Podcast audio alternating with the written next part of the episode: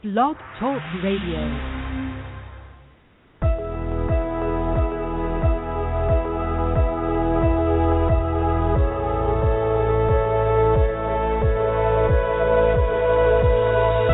Welcome to Soulfulpreneur Talk Radio with your hosts Rachel Archelaus and Megan Grandelmeyer. Merging spirituality and business on the Enlightenment Evolution Network.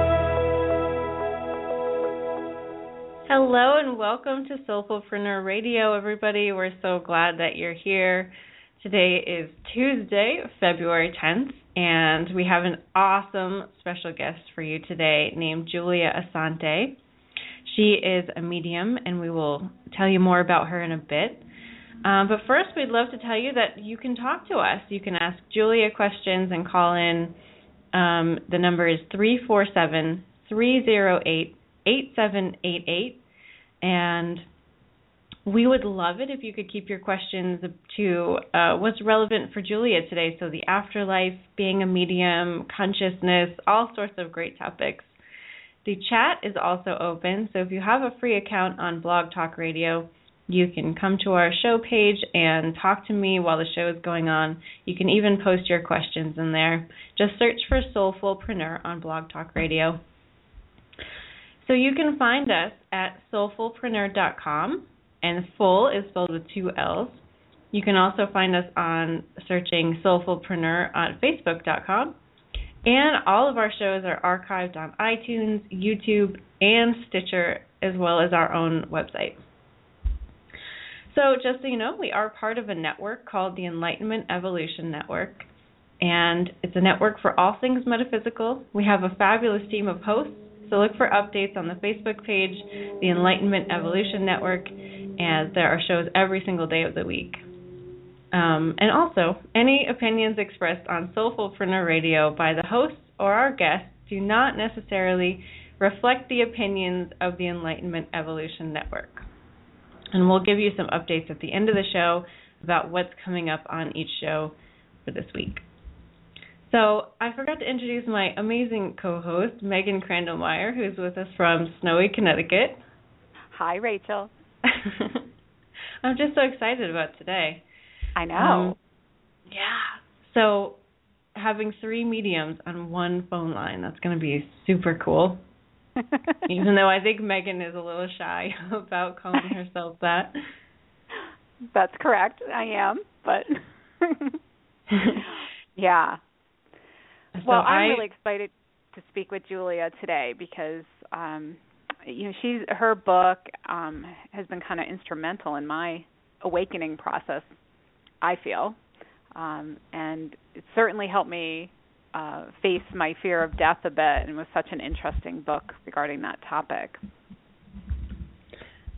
Absolutely, yeah, and you you're the one who introduced me to Julia's work, so thank you for that.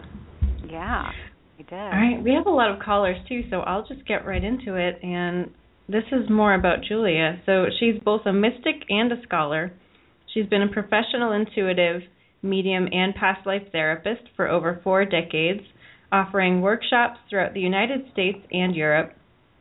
Her accuracy in telepathy has been clinically tested at Columbia University, and as a scholar, she's taught at Columbia, Bryn Mawr, and the University of Munster in Germany, and gives talks at universities worldwide.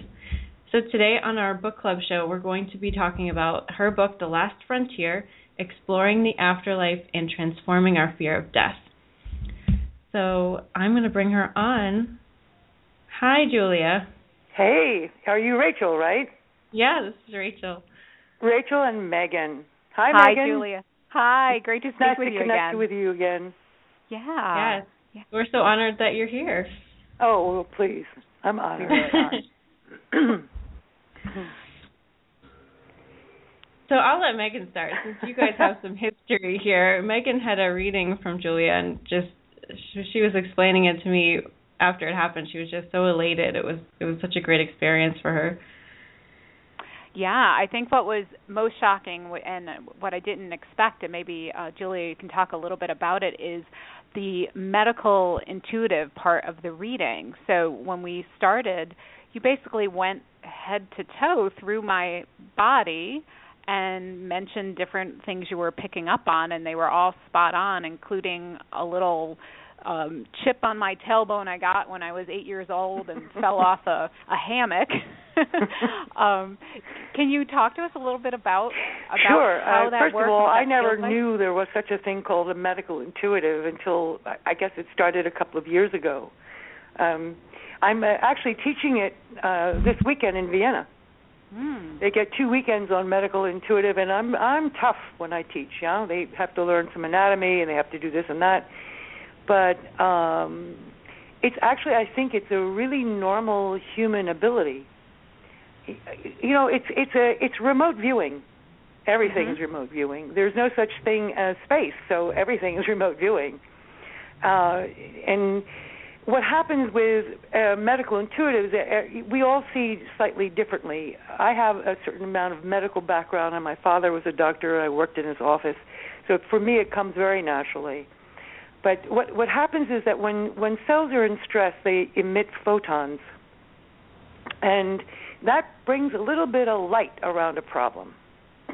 So when you're looking through a body, everything seems to be pretty dark, but there's little areas that shine or light up and then you know there's something there and you just sort of wait and stare at it until you actually see it.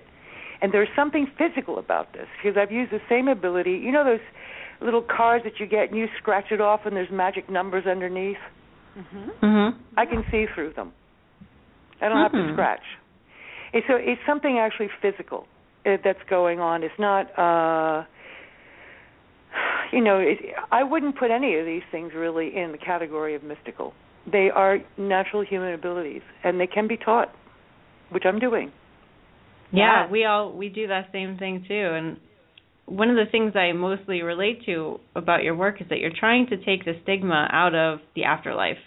And and I fully agree that, you know, none of this is just for special people. Everybody can do it and I really Right. love that you encourage people that at the end of your book to just try it and Right. you know do it for themselves. And when when when people come to me for uh I do all kinds of readings for people, but most of the time I get people who want to speak with someone who's passed on. I uh actually force them to my best of my their abilities to be mediums themselves during the time we're together.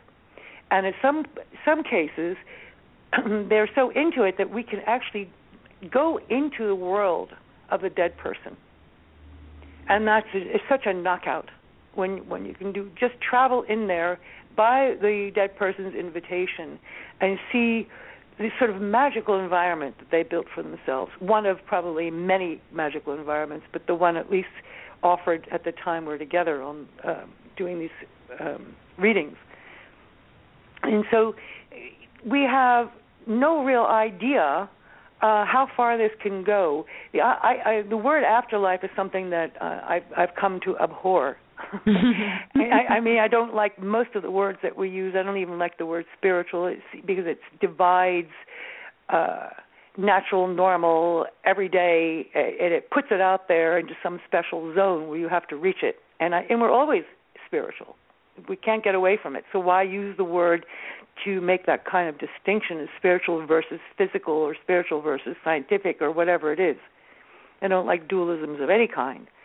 But in terms of the afterlife, the idea that it's something that happens only afterwards or that it's a place where all the dead go, we don't know that. Mhm. Not only do we not know that, we don't really understand the, uh, what kind of mix there might be there in terms of time periods, mixes of time periods, mixes of uh, non-human uh, in, in intelligences. Uh, certainly, animals are are mixed in with this. Uh, they don't go to a separate animal heaven. They are mixed in with us, but we don't know the extent of it. All we can say is that these are non-local dimensions. That's all we can say. But to call it the afterlife is, I hope, in another 20 years, going to be quaint. Mm. Mhm. That would be great. Yeah. Yeah. Then we will really start to understand it. it. Also, calling it the afterlife makes it dead, and you're Mhm. never more dead than you are now. I love that line. I've read that from you before. Yeah, it just wow. doesn't happen. Yeah, yeah. So, um, the idea of reincarnation, Uh-oh. Uh, do you believe in that? Oh, yeah, oh, certainly. Okay. So so my here's just a super basic question. um, if if someone of a loved one has died and their essence as I like to call it decides to reincarnate they can both communicate with us and be living another life or and I know that's probably a very linear way of looking at things. I struggle That's right. It is a linear way and it is all simultaneous. So yeah. You know, it, it, the, the, okay. Let's let's call you Rachel. You're a core personality, and mm-hmm. you go on. You leave the body, and you go into this non-local reality. You remain a core personality in that non-local reality, but your greater self is in another dimension already. Is in another incarnation. You can actually have incarnations of yourself. I have one, so I know this. You can have incarnations of yourself who are contemporary. Yeah. Mm-hmm. You mentioned that in your right? book. You ran and, into someone who was right. you. Really? It's hard. That's really hard for an analytical person to wrap their mind around. Well, uh, you get used to it. Yeah. and then you start to really see things. You start to see, for instance, when under very uh, extreme circumstances of traumatic deaths, when people come or right back um, the they come back they're conceived a few months after death. They don't die. They mm-hmm. never leave this reality, and mm-hmm. they come back with, uh, say, a bullet hole that was in their, you know, went through their head in in the so-called last life. They come back with uh, marks of entry and exit in their heads.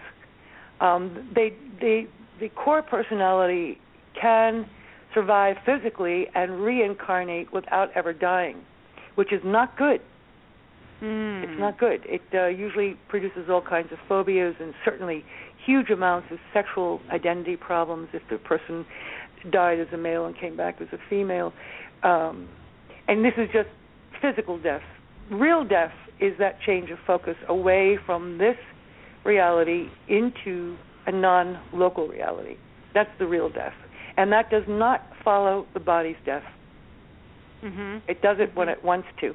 People can be alive physically, like with uh, Alzheimer's or in coma, and they are actually dead psychically, in our terms. Oh, yeah. That's interesting because go ahead. When I was in high school, um, I used to go what I called zombie hunting, and I would find these people who were dead psychically, but still, you know, the bodies were moving around, and and I just, you know, I thought it was interesting to see these people, um, and so it's cool. I've never heard anyone else refer to that before, so that's yeah. really neat. Well, you know, it's not just zombies; they're also babies. They're not here. Yeah. Their yep. their bodies are on automatic you know, and they're not here. You can consider them dead probably up until the age of 2 mm-hmm. Really? In general. I mean, what I'm trying to say is our definitions of what's dead and alive are bogus. And mm-hmm. again, something else that when we really start to learn more about consciousness, uh, what it is, uh, how it works, um, which people really don't do. And I think I'm a little unpopular because I really push that button a lot. Um, then maybe we will understand that that that our simplistic, simplistic definitions, dead, alive, uh, uh, afterlife, all of these sorts of things, spiritual, non-spiritual, all of that, um, are actually hold us back. Mhm. Mhm. Why do you think we're so clueless? Do we, you know, the idea of we come here, we incarnate, we forget who we really are, and then we sort of remember well, as we, we don't, go. We don't forget. We don't forget. It, we we don't have a society that supports it. Mm-hmm. Um, I had memories of incarnations when I was very little, and I was scolded for it. Mm. And I think that happens to all of us. And by the way, remembering your incarnation is just another thing that can be taught. It, it takes maybe something in the area of 30 whole seconds before you can jump into one and see the whole life in front of you. And you have to Mm-hmm. also understand that whenever we're talking, and future lives too, I routinely put people into future lives. I've been a regression therapist for a very long time, but I do this also in workshops. um, it's always right there, and it's always accessible. It's just a matter of focus.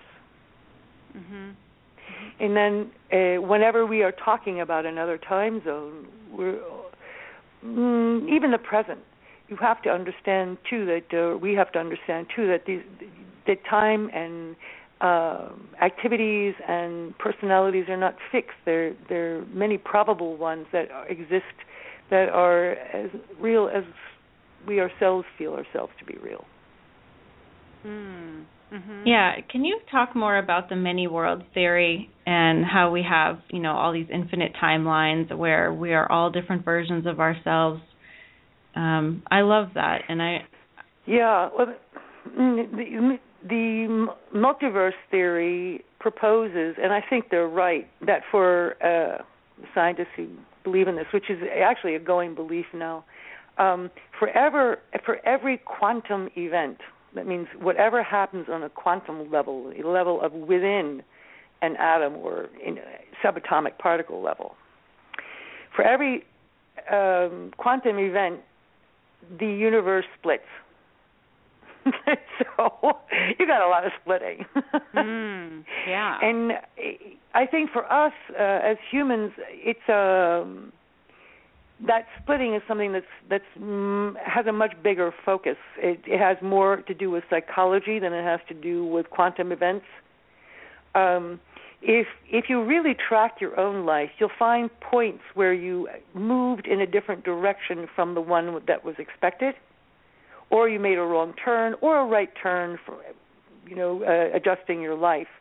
In many of those instances, that's when you made your split but you did it from the point of view of the psyche, not the point of view of an electron. Mm-hmm. And so I have some really miserable probable realities that I'm aware of, and I try to help them. And they are in their own universe, and they are from the same mother. Wow. The same, they're they're similar to incarnations, but if there's no one story to anyone, if you took try to track the story of Yeshua or Jesus Christ, for instance, you you you probably there's so many probable realities going on there. There's there's no one history. There's no one history. Right. And Megan, I re- remember when we were working together and you walked through your living room and you were talking to your future self. Yeah. That's the kind of thing that I just I think she's kind of talking about. It's we we have access to all of our versions right now, you know, and I I go there a lot. I go to my future. I go to different versions. I talk to them. I ask them questions, and I find it to be really valuable. Um, and I That's I right. love how you write about it in the book, and and and I also love how you point out that there's such a double standard when it comes to the you know the scientific proof that people are requiring and that scientists are kind of requiring to even start to look in our direction that this isn't you know something so paranormal um and i yeah, I mean they, they can't even make Yeah. headway with proving telepathy for heaven's sakes. mm-hmm. you know, it's been proved ad nauseum, but nobody nobody seems to consider it. I- It's Yeah. got to break down. I think there's too much uh pressure against uh science right now. It'll it'll happen probably in the next decade. And to prove after the afterlife would be actually quite simple. Techno- technologically prove it. Well, and there's something you're working on, isn't that correct? Some sort of a Yes, um I I was and I do have some of the equipment. I just don't have the money. Okay. Mhm.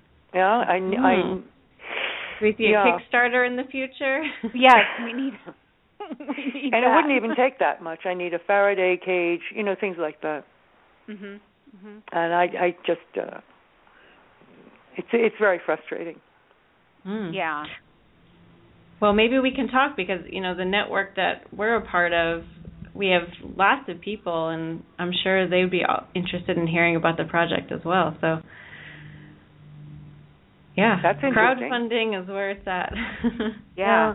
I mean, I Yeah. I've been um asked by you know uh, some uh, Americans who are dealing with this if I would um team up with them you know, like Gary Schwartz is uh, has a strong, strong technological background, and uh, I'm a, I'm a little of two minds about that. I, I'm trying to keep it in Vienna because the the uh, biophysicist um, is very gentle, and he's he doesn't want to commercialize as much as as they do in America.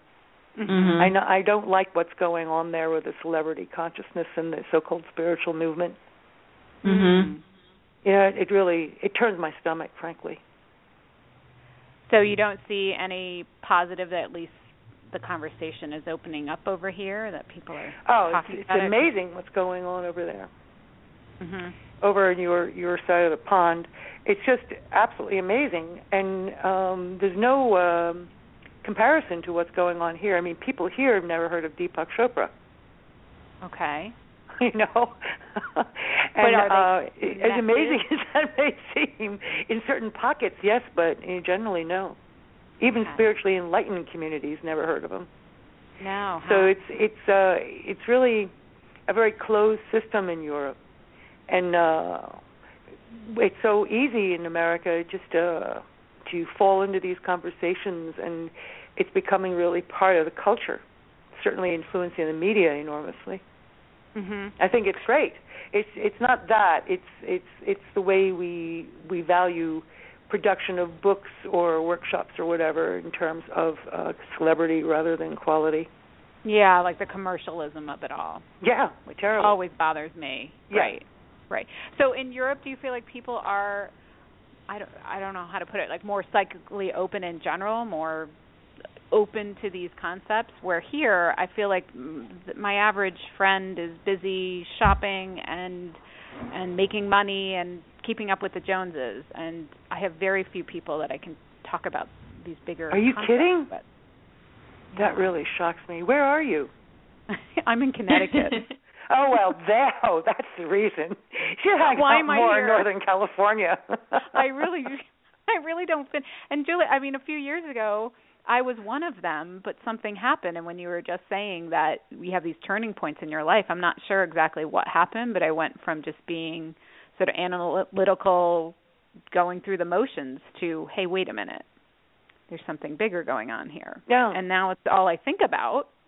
But the, it, then there's a little loss of yourself there because you you feel a little lost, like I was somebody else for the first 40 years. That's right. You have to mourn that in a way. Yeah. Yeah. Yeah. I know this. So- I know this. Yeah. So, do you think that there is something globally going on? Like the fact that that happened to me at this time is is this happening to a lot of people, or it happens when it happens, or No, it is happening to a lot of people. And um, first of all, I mean, look at our values. yeah, all the Western values, all, all of which I think came out of Holland, you know, this Mm. mercantile Christianity. I mean, eh, our values are terrible, Mhm. and it makes us restless. Uh, it makes our lives feel useless. I mean, Yeah. in in the states and in, in Vienna, uh, excuse me, Austria, the death rate by suicide is higher than by car accidents, wow, and it's and it's climbing. It's becoming Mhm. actually a fashion in New York to throw yourself in front of a subway train. mhm, And this is almost always young men who I, who I I feel they they don't feel there's any place for them in the world. mhm, mhm, You know, especially since we raise everyone to be uh great and the hero and all of that. Not everyone can be in that position. To be a hero, you need people you have to save. mhm, mhm. Very true. Very but true. um so I think I think this um especially since the atomic age uh after the wars um this uh meaninglessness of uh of genetic m- mechanistic life uh has just gone on too too long. Darwin has gone on too long. Darwin we should bury.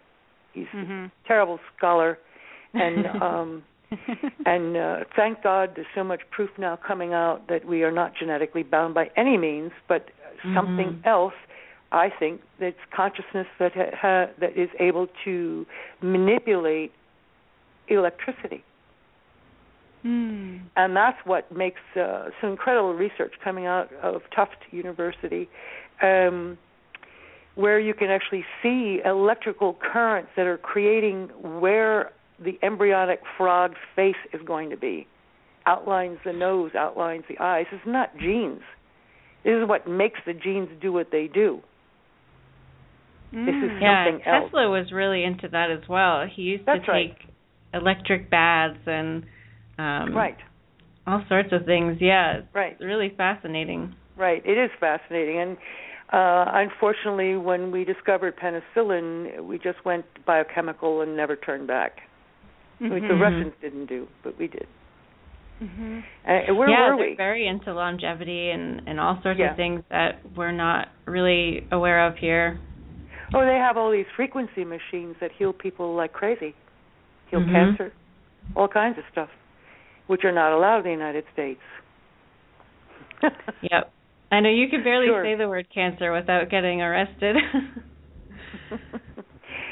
but the We- the other thing that's happening is that, as you're, I'm sure both totally aware that all perception is about electric is about interpreting electrical impulses. Everything you see, you feel, even your thoughts are electrical impulses, and those thoughts can now be can now be picked up by computers and uh, say thinking of moving your right arm. A computer a computer can pick that up or pick up even the image that's in your mind and robotically move your right arm. So even thought has an aspect of of um, of an electrical impulses. So think about that. We are in this electronic world. We have I have phone uh, electronic impulses coming from this phone, my computer. We're absorbed all day long with these things, and I think what's happening is that we're beginning to develop an ability to read subtler and subtler electronic impulses. And that means we have the ability to read subtler and subtler perceptions. Mhm. Mhm. So and if anything to, is doing it, it's that. interesting. Um yeah, that makes a lot of sense. Yeah.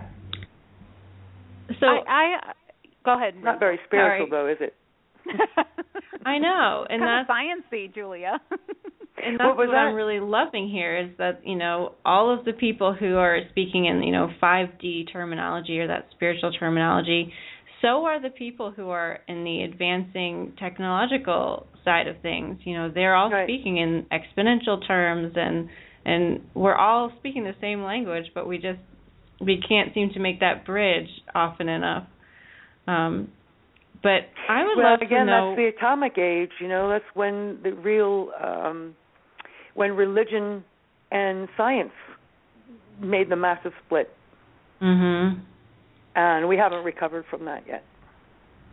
Yeah, I, I think we're getting there, though. I do. I think at least with some, with some, you know, like the names that come to mind are Peter Diamandis and and all the people who are really looking into space exploration. They're they're all pretty open to this stuff, and and Yeah. I think they're the billionaires, and and I think they're going to have a really big influence on on the rest of us, maybe in time. Yeah. The problem if- with a, with a lot of academics is, believe me, I know, is that they're not they don't have a lot of life experience, especially these scientists who are getting their doctorates at the age of 22, 23, which is typical for mathematics and physics. So they never they, they never live. They don't have strong emotional lives or they haven't been exposed to much. I think that's where a lot of the problems are. Hmm. It is amazing to think that a person can be raised and never be out of a school system. Right. Yeah, that is pretty teaching our kids interesting. or people that Yeah. haven't lived. Yeah. Know, my husband has never been out of a school system ever. Hmm. Mhm. You know, he spent a year in armed forces, and that's it. Mhm. Interesting. Um so nightmare. so do you believe that we plan our lives that there's some you know overall like we sit down and we say in this life I'm going to have this disability and I'm going to hook up yes, up I do believe that. person. Okay.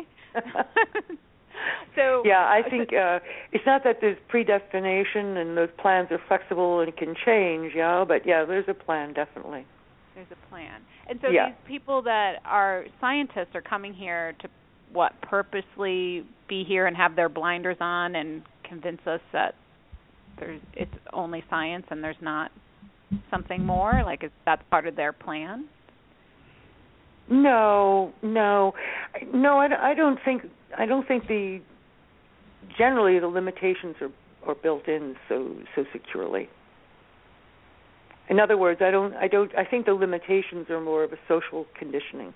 okay Even Einstein had them. mhm You know, he Mhm. had serious problems with quantum mechanics. Okay And um a famous line, spooky action at a distance or whatever it was.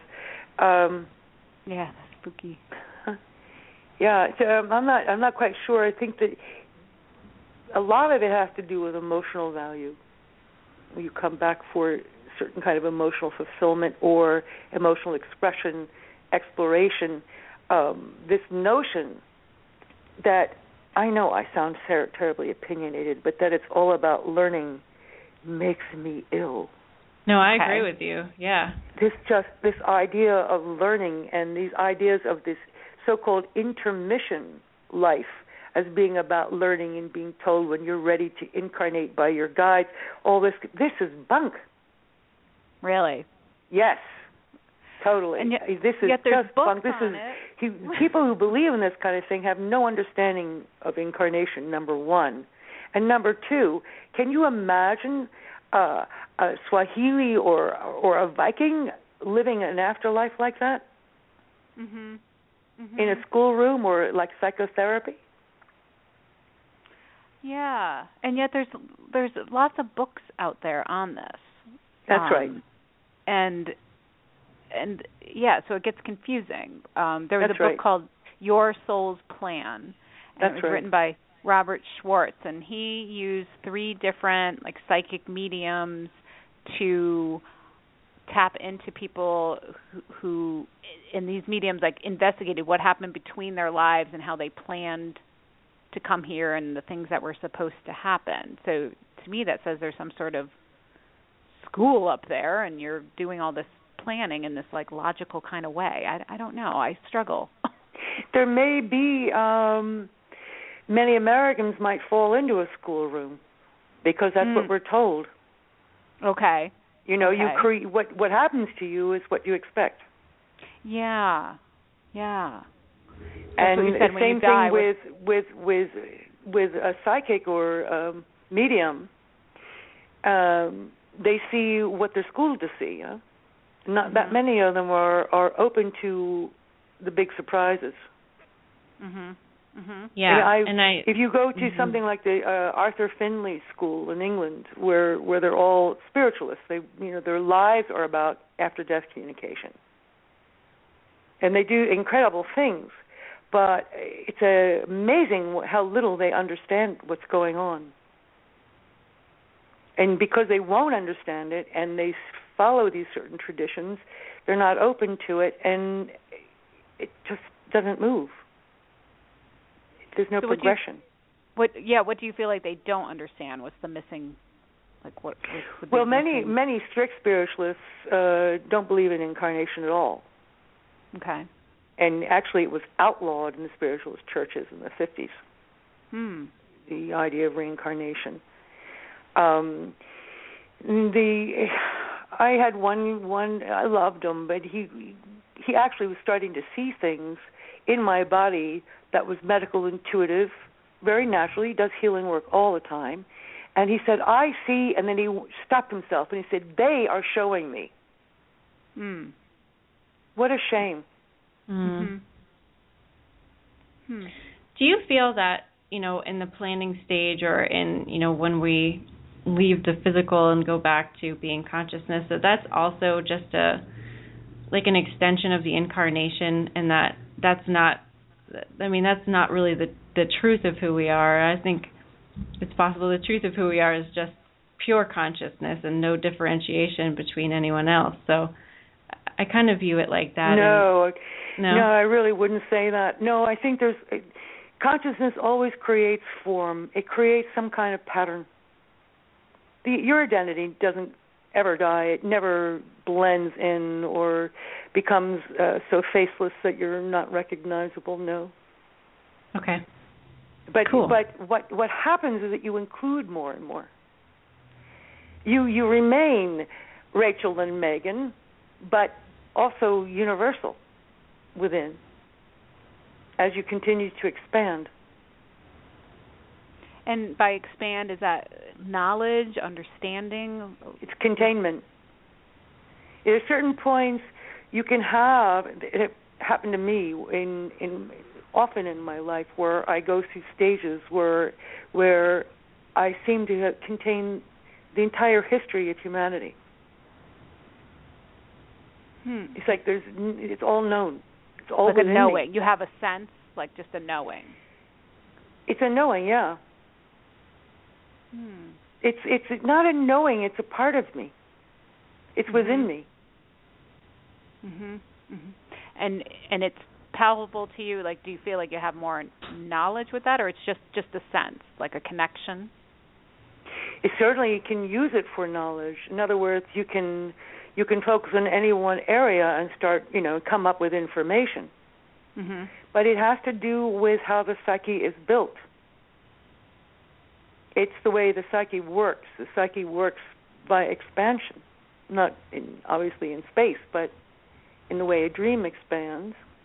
And um, the it's not a learning process as much as it is a creative process. It's not a learning process as as much as it is a process of of um, growing awareness or release of limitations. Mhm. It's it's creative and, and it um, it's not grasping, and it's within. And it's not taught. Mhm. It's released. Mhm. Hmm. wow. If we could accept our immortality, how how would that change the way we live? Can you imagine? No, not really. I'm not afraid of death, what would happen to but the I still judicial feel like system? I think people would feel, uh, you know, there is a problem. We would probably we would go through a period of time where there was a lot of uh, lawlessness, as you do in any sort of revolution. And I think the sense of safety that we're all held in the hand of the divine, that we all have meaning, that we all endure. Uh, I think there's no mistaking uh, this would be the greatest thing that ever happened to our corner of the cosmos. Mhm. And uh, you, you, the way you wake up in the morning would be different. You probably wouldn't sleep as much. For mm-hmm. one thing, because the way you play. wake up in the morning would be different. Your expectations of what to do for the day wouldn't be trying so hard and building your life around security. Right, because so much of our time is spent uh, I don't know, making money to feel safe and to have health insurance so you can pay for doctors so you can live longer. You know? Right. Which all of course is is killing us. That kind Yeah. of pressure. Right. Right. Right. So I mean from the from the deepest insight, I have a little blog on that, the psychology of immortality. From uh, from the deepest uh our deepest sense of of being would be dramatically shifted. And Mhm. uh hopefully to never return to the idea of immortality being power. Mhm. And that's something that has to be grasped now. mhm. Hmm. I think it, it would be mind-boggling. Hmm. You know, people who lose caller? the fear of death uh, have have uh, almost entirely different behavior from people who have the fear of death, which is all all the rest of us. They Mhm. they take risks. They uh, don't uh, worry about what other people think about them, what they should do. You know uh, that they're being unreasonable or not rational or whatever it is. They don't worry about that. They follow something else, a deeper voice. Yeah. Yeah. And do you feel like you live that way? To to a great extent, yes. I have. Oh, I know this is going to sound really strange. I've never worked at anything I wasn't passionately involved in. Mhm. Never. Mhm. I've never outside of a few jobs when I was trying to get through college, but generally every, everything I've ever done has been because I created it. So yeah. I've never been owned. And my mind has never been owned by anyone. Mhm. Mhm. Oh, that's and I do measure my life by is this going to be important after I die? Okay. Like leaving a legacy, leaving right. important research. Or, you know, writing writing your 10th book or something, you know, that kind of thing. Mhm. Produce, mm-hmm. produce, produce, you know. Right. Right. Interesting. Um Rachel, did you say we had a caller or we have many. I was wondering if you'd like to take one. Sure. Okay, great. I love it. Awesome. Just love it. So right now I'm going to eight five six seven seven six here on the air. Hello, this is Laura. Hi, Hi Laura. Thanks for waiting so long. Well, thanks for taking my call. Yeah. Uh, I am one of those people that is worried about money, making money, and work, and so that's actually what my question is about: is finding work. Oh, don't look for work. you look for what you want. Look for what your desire is. Look for what will fulfill you, and the money comes. That's the productive way to do it. To to look for work in fear is so counterproductive. Do you follow me, Laura? I do follow you. You know, especially females, we're so my generation, I'm sure I'm older than all of you, but we're all trained against wanting something for ourselves. At least that's the way I was brought up. You're supposed to only want for somebody else. And we don't know what our own desires are. And so, Laura, if I were you, I would reach really, really deep inside, even go back to when you were three or four years of age, and ask yourself, what do I love? And what, how, if I could have the perfect life that fulfilled me, what would that feel like? What would I be doing? And go for it. Mm-hmm. It's not worth it to live otherwise. Just getting one, that ticket, you know, that keeps you alive for another week, paycheck. Yeah. It's all about fear, and we we're run by fear. Our economics is uh, run by fear. Medical institutions, our schools, or the way we teach history, anthropology. It's all about fear of death. It is. Thank so you you're, much. you're with you're with the crowds, girl. Okay. you, you've got Thank a whole you, Laura. country here. got a whole country here, Julia, that was raised that way. Yeah. And it's hard it's hard to tell somebody to you know do what you love and follow your passion because then you've got somebody saying well i love photography but it's so competitive i can't make a living at it yeah, well, there you go. There's the you're instead of saying I love photography, I'm just going to do it. You start thinking about competing, which Mhm. is definitely the wrong way to go. Meaning that you can't be original, right? Mhm. And and it's all about security and fear. Mhm. Mhm. So you don't do it. Right And then when Right. you're on your deathbed, and I know this because I I put people on their deathbeds all the time. You go, ah, what? You see how we are so locked up by this fear, yeah it's paralyzing paralyzing, yeah. And how simple it would have been to change. mhm mhm absolutely Hmm. So I'd love to go to Hmm. another caller. Good. That was great advice before. So I'm going to two one six six five zero. You're on the air with Julia. Hello. Hello. Hi, what's your name? Two one six six five zero. I can hear your radio's on, but that's okay. We will. I think we will- lost this person. we will let them be. Maybe they don't realize they've been on hold for about an hour or so. All right, I'll go to eight five seven three three four. You're on the air. Hi, how are you? Hi, great. How are you? What's your name? I'm well. Um, my name is Keita, and just to echo from the last caller, um, I am also in a position where I'm not necessarily looking for work, but looking to create work. And so my job is is is actually scheduled to end at the end of the month, and I'm landing a gazillion interviews, but nobody is hiring me. But in my heart of hearts, I really don't want to be doing any of that. I'm ready to launch well, my business. then you're doing a very good job not doing it. um, I mean, this is your you are creating your reality, yeah. But Mm-hmm. the thing is, I'm ready to launch my own business.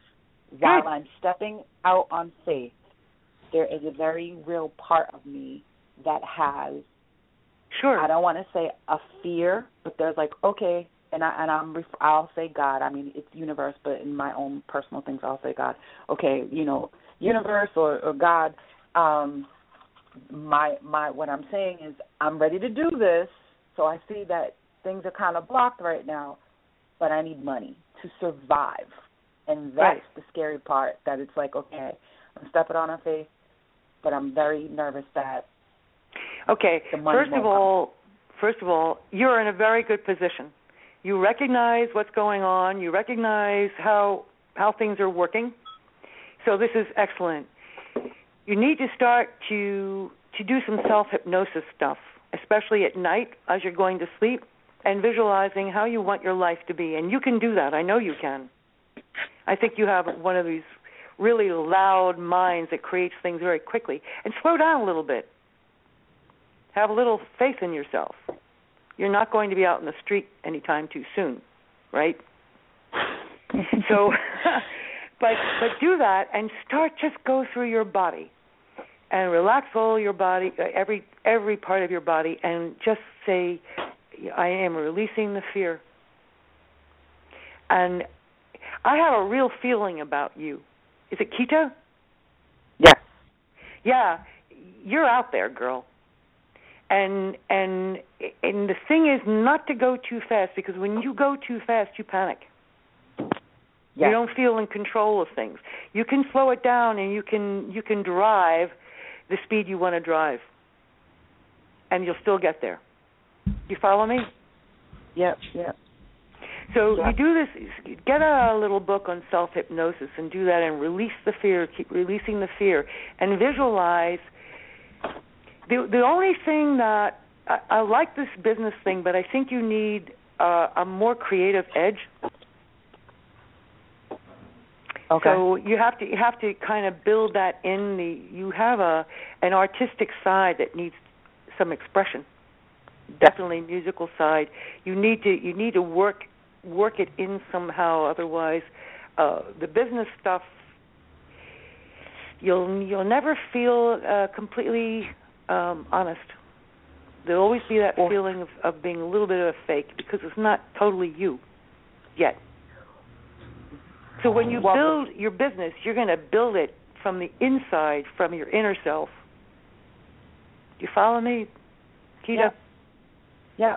You're a good woman. Thank you. Thank you. You're welcome. Um, can I? I know you have to move on, but just really to echo from what you said, I know that things start from the invisible, so the inside first out. I get that. Yeah. The thing is, So you one of the practice bus- making access to the inside. That's where all your energy is anyway. Okay. Okay. Okay. Okay. Thank you, Thank you Keita. Thank you. Aw. Wonderful. Yeah, great advice, right? Following, yeah, that gut feel. Yeah. Yeah. Yeah, I mean we just we just are so trained against listening to our inner voices or releasing you know our inner universes and each one is so original and let's face it we're all geniuses when we sleep Mhm. We're all wildly creative, right? that's right Intuitive. We have Yeah. premonitions. We have all Yes. of that happen in All our of that. dreams. Mhm. Yeah. Mhm. So yeah, we we get callers on other shows that we've done where they talk about you know they don't know what their life purpose is. Oh, yeah. They know they're supposed to do something, but they don't know what it is. Right, right. So I've what's had people thoughts? write me, and they write me on the website and leave their phone number and say, "Can you tell me my life purpose? Can you call me and tell me?" Please tell me. Yeah. Yeah. Oh, sure. You're supposed to be a banker. Um, Right. well, why do you think so many, especially in the United States? You know, a lot of my friends feel that way, or they're in jobs they don't like, but and they know they're supposed to do something bigger, but they don't know what it is. Is it that we don't know how to listen to our inner desires? Like people don't know what they right, want. we don't, and our so our, our society doesn't support it. In in Europe, that tension is not so much here because there's more tradition and community. Uh, Mhm. the values aren't quite as commercialized as they are in the states, but Hmm. um yeah, you're uh, right on there. Okay. Yeah, So- I I think people You know, don't what a shame is we we, we work so either. hard uh in preschool, nursery schools, uh kindergarten, first, second, third grade to to develop a child's creativity and then we don't give them any opportunity when they're adults to be creative. Mhm. Mhm. They have to make money. They have to go cook the French fries Yeah. or whatever it is. Yeah. Right. Yeah, they they they join the uh the mill, you know. Right. Right. So when Mhm. you said Europe doesn't have that issue as much, you're saying that their what their sense of community and and belonging, and they have each other. That they're not so they don't have that strong feeling of well I've got to do something bigger or because they right. have love Oh, there, right no, there. that frustration, that spiritual frustration, is definitely there. Especially in in Germany, uh, the repression from World War II has just been amazing, and the creative arts plummeted. There's the things that Germany used to be so great for, like music and philosophy, uh, so many areas. It's now really become a car culture. Mhm. And so that's a that's a big problem, and there is a lot of depression here. But Mhm. for the most part, there's the expectation that that that emanates from the states to be the best, be the best, be the best. That's not here. Yeah. And when people retire, they really retire. They don't try to write that book. They don't. They they take up golf and they go on vacations, and that's all they want to do. Maybe I incarnated on the wrong continent. yeah, it's a very different value, not a sadly one that I share. Mhm. Mhm. And the funny thing about that statement, Megan, is that you're an adult and you can move. I couldn't. But I have all those expectations around me. of, You know, just up and move to Europe because. Well, uh, I, we're we actually, my husband and I actually discussed moving back to the states. yeah, is there a reason? yeah. Yeah, yeah. We we're you know he's in his early seventies, and um,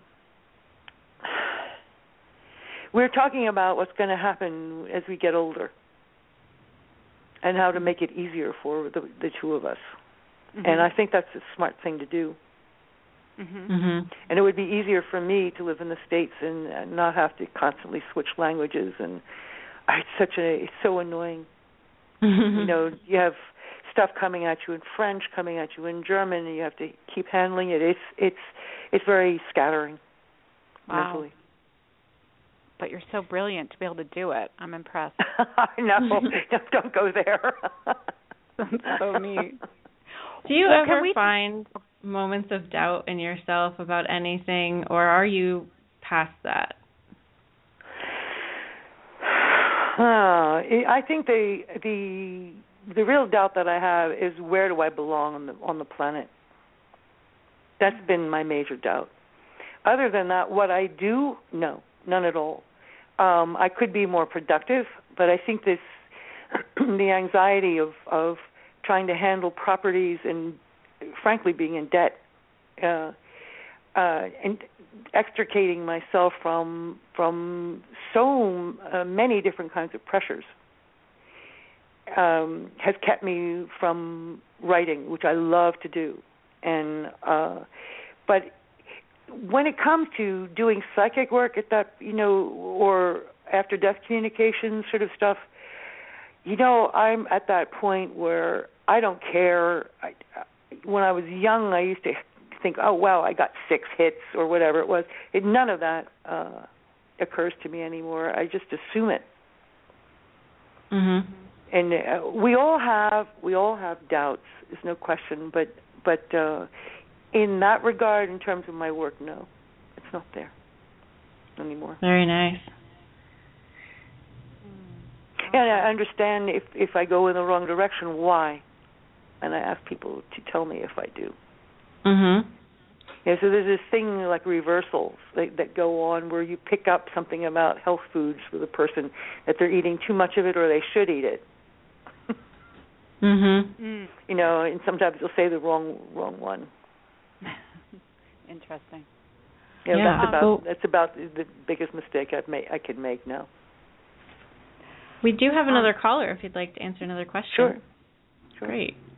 So I'm going to 831-595. Hi, this is Lisa. Hey Lisa, Hi, Lisa. how are you? I'm ready to burst. I feel like my this bubble has popped and I turn in my letter of resignation I know that I am done with this employer, but I love what I'm doing. So I'd like to know what the universe has in store for me in my business because I'm ready to kick it off.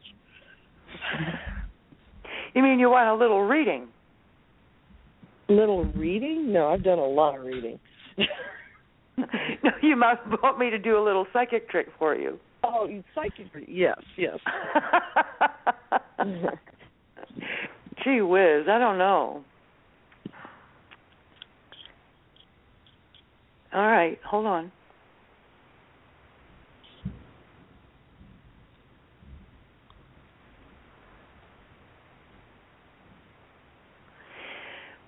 I think what's going to happen is that there's going to be a period in which you do consultancy yes.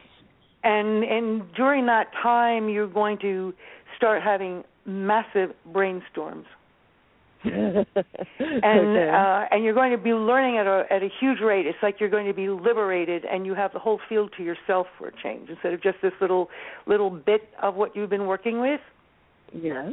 you know you need vista you're a person who needs the broad view you need to see be at the top of the mountain and see the whole landscape Yes. Yes. and I've I been in be- everybody's little bubble, and now I'm on my own. So Yeah, fine, fine, but you won't be on your own. Good. There, there will be. I see at least two people who will move in.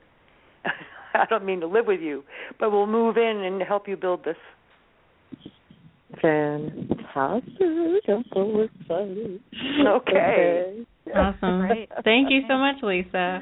Thank you. So, Julia, I have a question for you, um, which is do you feel that we all have guides working with us? That there's beings, you know, helping us, or are we just, just our oversoul? What's your thought on that? Like, I've, you know, I'm told, oh, you have an angel with you or a guide with you, but well, yet I don't. I, lonely not, in I'm my not, house. There are angels, but I don't. I've never. The one, those that I've encountered don't seem to care too much about our petty problems, okay, but your grandfather will. okay, And don't don't forget, you also can draw from your oversoul. You can draw from all of your incarnations. They're Mhm. all there, and you're in contact with them deep down all the time. Anyway, can't not be. You're all part of the same thing. So that's operating. I- The dead, the dead are unbelievable. They can be, they, they can. If we just learn how to call on them, they they can be the most amazing counselors mhm, and can tell you things like uh you know, I've had them you know we don't know whether to put in we don't put our animals down anymore but sometimes they look like they're too much in pain or something and hysterical and should we put her down should we have her put down and the uh dead dead friend will say leave her alone she'll be dead at 215 mm, and she's dead Mhm. at 215 mhm, this sort of thing is is fantastic to have and we can all have that in our lives. So yes there's those there are all those uh aspects of you that are in existence that are in tremendous expansion. Mhm. and um as opposed to higher i don't like the higher lower stuff yeah is Yeah, tremendously you've- expanded that we can draw on. Um, that energy is always there. That wisdom is always there. Your inner self is the way to get that guidance, but you will feel it around you with inspiration. There, just tons of things going on we can draw from. Mhm. Mm. I just had a- very strange thing happen to me. Well, strange to most people, but maybe not to uh you.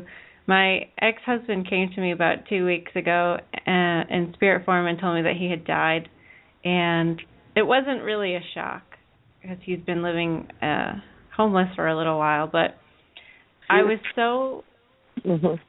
um I've been waiting for that day almost because our relationship in the physical world was very tumultuous and um abusive. But I we have such an amazing energetic connection that I was just waiting for that to be released so that we could have our amazing connection again and work together and I have to say it's been it's been very interesting having him again Yeah. free and The happy real him. and yeah the exactly. real one too. Yeah, Yep. not the troubled, uh, confused person we knew, but the one who's liberated. The the real parents are desperate for for us to see how they really are without the fear, Mhm. and that's uh that's one of the great greatest joys about doing this kind of work. Not that everybody when they pass over are in great condition, because they're not, but those who are, the majority who are. Um, when you see them and and feel their spirits, it's fantastic. So congratulations Thanks. on you know for for that rediscovery. And um they do that. And they sometimes you won't know when a person's died because they don't tell you, yeah. Mm.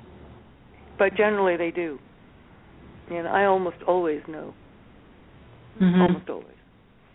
So, can you talk for a minute about um, what you just said, which was, you know, not everybody who dies does well. Now, you've said that, you know, it's kind of your what what happens after you die is what you expect. So, um, for example, I, I feel like my dad, who's very analytical and engineer, raised me to be that way. Is you know, kind of questions everything and is very skeptical of anything paranormal, anything psychic, anything. So I have this fear for him that Okay. Is is that coming from anger or is it coming from um just that he doesn't need it? He doesn't need the paranormal. um he just questions that you know since it hasn't really been proven he's just not convinced he he comes to me and he he tells me about well i read this book and and really all we are is there were some molecules and they Right. they Tell him to read some each Dean, other some of they, Dean Radin's book where he talks about the proof over and over and over again. yeah but he does you know he, he's very dismissive All right. of me and there, i there was a woman, uh, oddly, uh, I was quite close to her, and I was at her funeral this Friday. And uh, she is somebody who was very secular, very analytic. So was her husband, and uh, they don't believe in any of this stuff, yeah right? She she is like in a cocoon, sort of turning and tossing, doesn't want to become conscious. Do you know why? hmm fear Yeah, she doesn't believe in the afterlife. So she's died she's left her physical That's right. body Right. So right now she's in some just weird She's place. keeping herself in this sort of coma type of thing because she can't imagine that there's anything else. Mhm. Mhm. And can now, she at the get same time, I know a couple of other atheists. Now, there are atheists who believe in afterlife, but these are atheists who don't believe in an afterlife, and they're not angry atheists. They're innerly very optimistic people. When they die, I'm absolutely certain they won't go through this. They're going to be, oh, for God's sakes, it's true. This is great. It Mhm. depends on your attitudes. It depends on why you develop these beliefs. You know what's behind those beliefs. There's no, there's not one thing you can ever say that happens always in the afterlife. Mhm. It, every time I've worked with it, it has been a surprise. Mm-hmm. Every Mhm. single time it's been different. Mm. But there are people who are very often in remorse or they can't find someone or they're not ready to be found and they're in a kind of suspension um uh they need to reconcile for instance or they need I've known one woman uh, 4 or 5 months after her death she was constantly plaguing me and finally I stopped still and I just said okay what's going on? And she didn't know what was going on. She could couldn't go on yeah she was Mm. stuck Mhm. and uh suddenly this with a lot of deep focus on my side this repression in her broke an old german woman and it was childhood rape you know by the so-called uncle went on and on and it was Mm. so deeply repressed she couldn't move on with all that repressed energy Mm. and now once it opened up it knocked me to the floor i started you know crying hysterically it was just part of the release that was it's like what I do with ghosts. You sort of release the compulsive stuff, and and um, and she went on. I never heard from her again. Mm. So you can stay repressed. I've had lots of people who contacted me once they figured out why they died. Mhm. Mhm. You know what killed them? Oh my God! It was you know such and such a thing that I did all those years ago, and that's the reason why I blocked this area. Didn't let the cells communicate.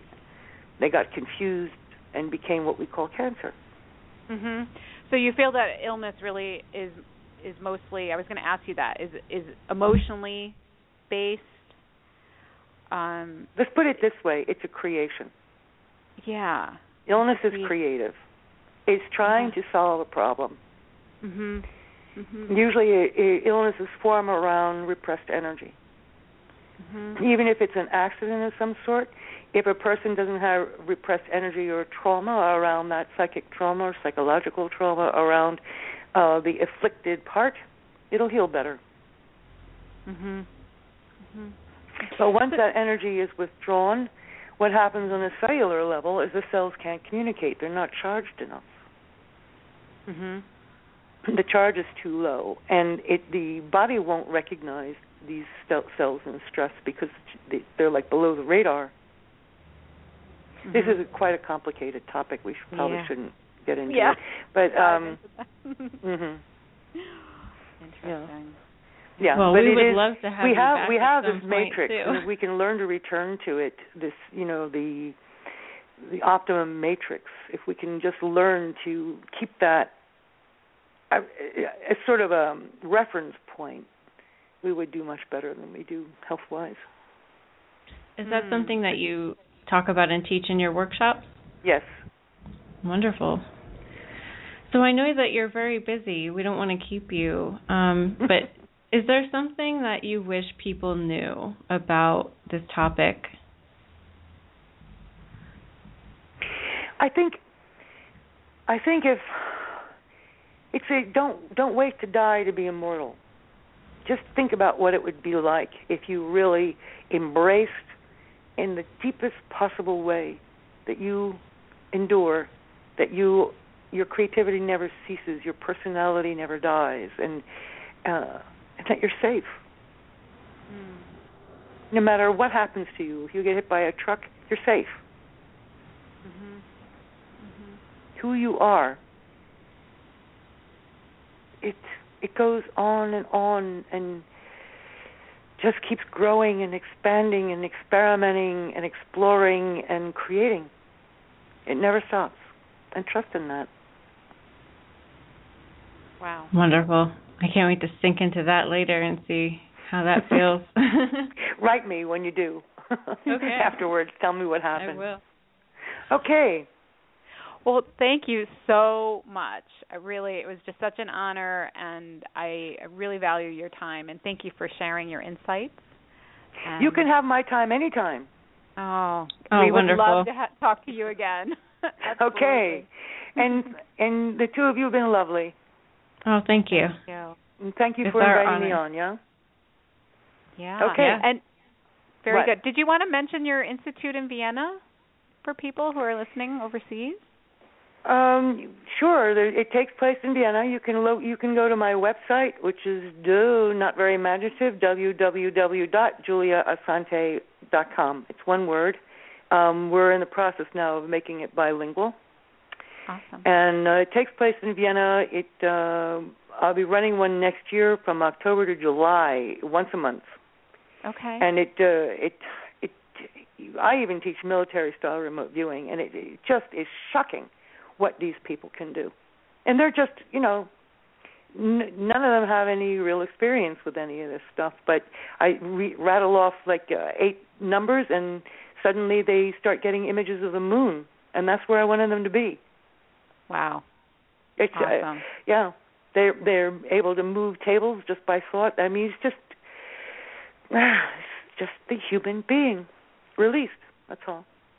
Interesting. Awesome. Mm, exciting yeah. too. So they can look at my website uh, if they want to know more. Again, the website is under construction. It's not very pretty at the moment, but the information is there.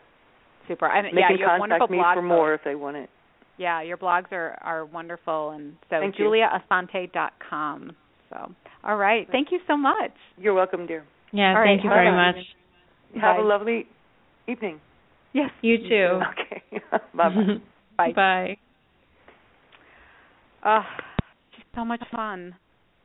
That was great. I think we could talk to her for 20 more hours Oh, and easy. not scratch the surface. Yeah, yeah. so much wonderful talk.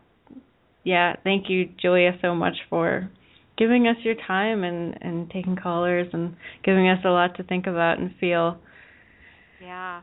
Her book, The Last Frontier, um, is amazing. It's it's a bigger book. You can take it in sections. She she goes into history if you're into that. She goes into how to make contact yourself. She has um, wonderful advice on on how to do that, how to prepare.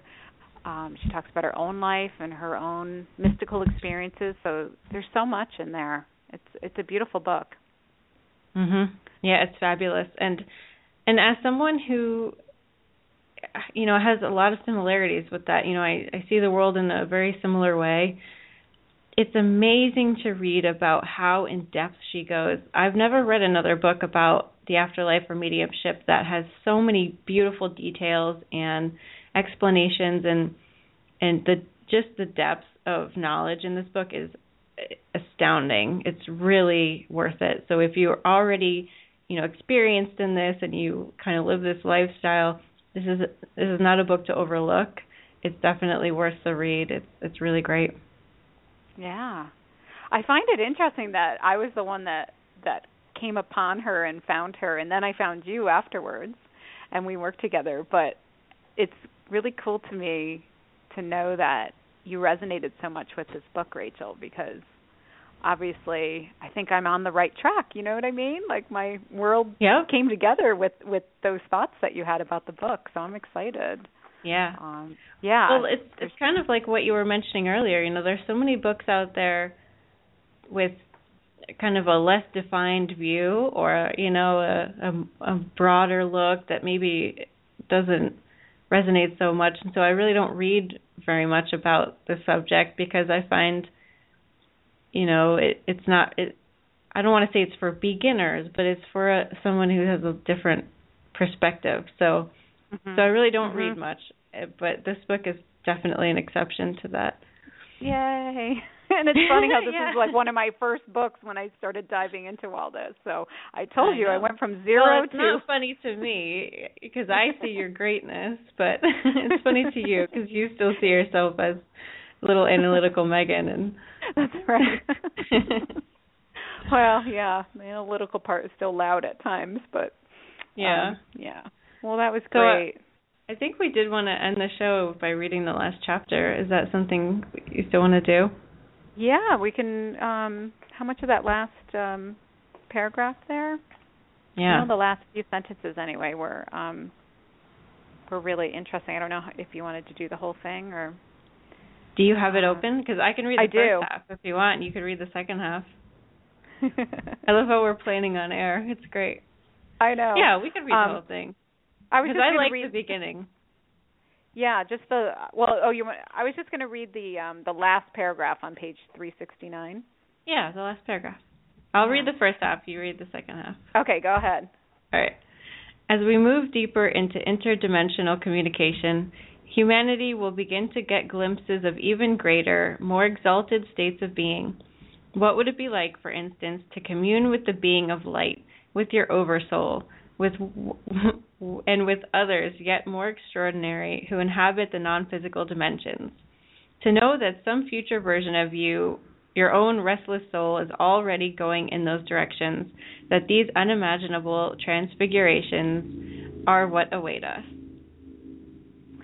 and especially to live day by day with a palpable awareness of the presence on earth, enfolded as it is in the heart of all that is. From all that we know so far from the dead and the clinically dead, the exquisite sharpness of the material realm is to be cherished, playfully explored, and enjoyed. No doubt more of us would if we could just stop trying so hard to stay alive. We are alive and we always will be alive. Such a great, great ending to her book. Yes. Awesome. Yeah. So get the book, I, The Last Frontier. Go to the blog. We'll have links to everything. Yep, and her her whole thing, you're never more dead than you are right now. It always yeah. kind of makes me chuckle. chuckle. it is pretty funny. Yeah. All right, right, everyone. Well, thank you so much for participating and listening to this live and on the replay. Um, thanks, Megan, for coordinating this and, and getting Julia on board. My pleasure. I hope everybody and we will leave you inspiring. Yes. Yeah. We'll leave you with the announcements for the Enlightenment Evolution Network. Thanks so much, Thanks, guys. Rachel. Thanks, Megan. Bye. Hi, this is Karen Newman from the show About Oneness, and here's what's coming up on the week starting on Monday, February the 9th until Sunday, February the 15th on the Enlightenment Evolution Network 1 and 2. Simply put, Rob Gauthier, founder of the EEN and the host of the show that started it all, the Enlightenment Evolution Hour has put together the greatest metaphysical radio network ever. Seven days a week, we have shows that will aid you on your path to enlightenment, evolution, and ascension on EEN1 Monday 7:30 p.m. Pacific Standard Time, 10:30 p.m. Eastern Standard Time is Heart to Heart Talk Radio with your host Daniel Scranton. Join Daniel and his featured guests discussing a wide variety of metaphysical topics. Daniel channels the creators, the Hathors, Ophelia the Fairy, the Archangel Michael, and the latest, the Unicorn Collective. Daniel and his guests will take phone calls and questions, and it's sure to generate high frequency discussions. You can learn more about Daniel on his website, danielscranton.com, and also on Facebook. Go to the Events tab on Daniel's website to learn more about Daniel's upcoming events. Daniel's guest on Monday is Andy and Jonathan Goldman. They will be discussing the power of sound and the power of your voice. The Goldmans are facilitating World Sound Healing Day on February the 14th, and they'll discuss how you can be a part of it. On Tuesdays at noon Pacific Standard Time, 3 p.m. Eastern Standard Time, please join hosts Megan Krendelmeyer and Rachel Archelaus for Radio Inspiration, Expression, and Abundance for their show Soulfulpreneur. Spiritual business specialists Rachel and Megan will bring you inspiring conversations with people who are living their soul purpose. Frequent guests include psychic mediums, channelers, coaches, artists, and authors. They end every show with psychic readings and business coaching. Your questions about your spiritual business or life purpose journey are welcome. Wednesday nights, 9 p.m. Eastern Standard Time, 6 p.m. Pacific, is the show that started it all, the Enlightenment Evolution Hour with host Rob Gauthier. Rob channels Treb on the first Wednesday of each month and will take callers' questions. And on the third Wednesday, we'll have special guests such as guest channelers and other metaphysical teachers. The other two Wednesdays are freestyle call-in shows to discuss whatever callers have on their mind. Tune in to Rob on Wednesday nights, and you can also find him at trebchanneling.com and on Facebook at the Enlightenment Evolution Network group page. Rob has two special announcements. On April 3rd to 5th, 2015, spend three days with Treb and Aradif in beautiful Asheville, North Carolina during the lunar eclipse. This is a three day workshop on channeling. Only 30 spots are available. And then on September 19th, TrebChanneling.com presents the Channel Panel Awakening from Within. Channelers include Lee Harris, Sean Swanson, Daniel Scranton, Nora Herold, Wendy Kennedy, Brad Johnson, Sean Randall, and Rob Gauthier. This incredible live event is available in person and also on live stream. The cost of admission is $120 per day or 200 for both days, and on live stream, $50 per day or 100 for both. Go to TrebChanneling.com to purchase a ticket. Rob's guest on Wednesday night is the Reverend Robert Short of Cornville, Arizona. He is a spiritual counselor and what some refer to as a UFO contactee and channel. His work began in 1952 when he was led by his extraterrestrial sources to Giant Rock, California, and the home of the famed UFO contactee George Van Tassel. Since then, Robert and his family have all undergone UFO second, third, and fourth type of encounters. Thursday nights, 9 p.m. Eastern Standard Time, 6 p.m. Pacific. Join host Philip Malika with the Consciousness Evolution Hour. Join Philip and his special guests and co-hosts as they discuss the shift, ascension, timelines, metaphysical concepts, and the fifth dimension. Find Philip at the Consciousness Evolution 2.0 group on Facebook and also on YouTube. On Fridays, The Earth Experience with Kalina Angel, 9 p.m. Eastern Standard Time, 6 p.m. Pacific. The Earth Experience explores our soul's expansion through our human experiences on Earth. Kalina will help you navigate and expand through the exciting confusions that we are manifesting as new 5D beings. Saturday at 10 a.m. Pacific Standard Time, 1 p.m. Eastern Standard Time, Victoria Vives Kuong hosts Earth Sky People Radio, living in harmony with Mother Earth and awakening to an intergalactic society, bringing to you greater awareness regarding star seeds and extraterrestrial life, living in harmony with one another and with Mother Earth and with life beyond the Earth, the transformative power of music, frequency, and sound shamanism, ancestral wisdom, and the star nations, intentional communities, self sustainable and regenerative living, and the Interstellar Alliance or Planet Earth becoming part of an intergalactic society, and much, much more. See all the details at victoriavives.com forward slash radio on February 14th at 10 a.m. Pacific, the third International Chanting for Peace and Laughter worldwide celebration with Victoria Vives Kuong and guests Rob Gauthier, Dwayne Hartman, Brad Johnson, Joy Miller, Kalina Angel, Goddess Gloria, New Earth Music with Misha Whirlwind, New Earth Tether with Gina Catoli, and many more are thrilled to be leading us in a session of sound healing, dance, and laughter. It's a free event for you to have fun while raising our collective frequency and contributing to the peace of the world. Go to victoriavives.com forward slash peace and the number three. On Sundays, 2 p.m. Eastern Standard Time, 11 a.m. Pacific, is my show About Oneness. About Oneness is a radio program focused on celebrating the ongoing conscious awakening of our planet and a realization of oneness. The show for me is about integrating all of my experiences and following my highest excitement, which is tapping into the truth of the universe. If you would like to learn more about me, my upcoming guests, as well as see many videos of channeling teachings, you can go to aboutoneness.com. My show on the 15th of February will be a re airing of my interview with my mentor and my spiritual mother, Caroline Hart on EEN Network 2 on Saturday evenings, 9 p.m. Eastern Standard Time, 6 p.m. Pacific. The Pied Piper and Texas Rebel hosting the show Disclosure Now. Disclosure Now is the On the Edge of Our Seats show that covers all topics of disclosure from the world's most famous and obscure UFO cases to cryptozoology, conspiracies, and all things that go bump in the night.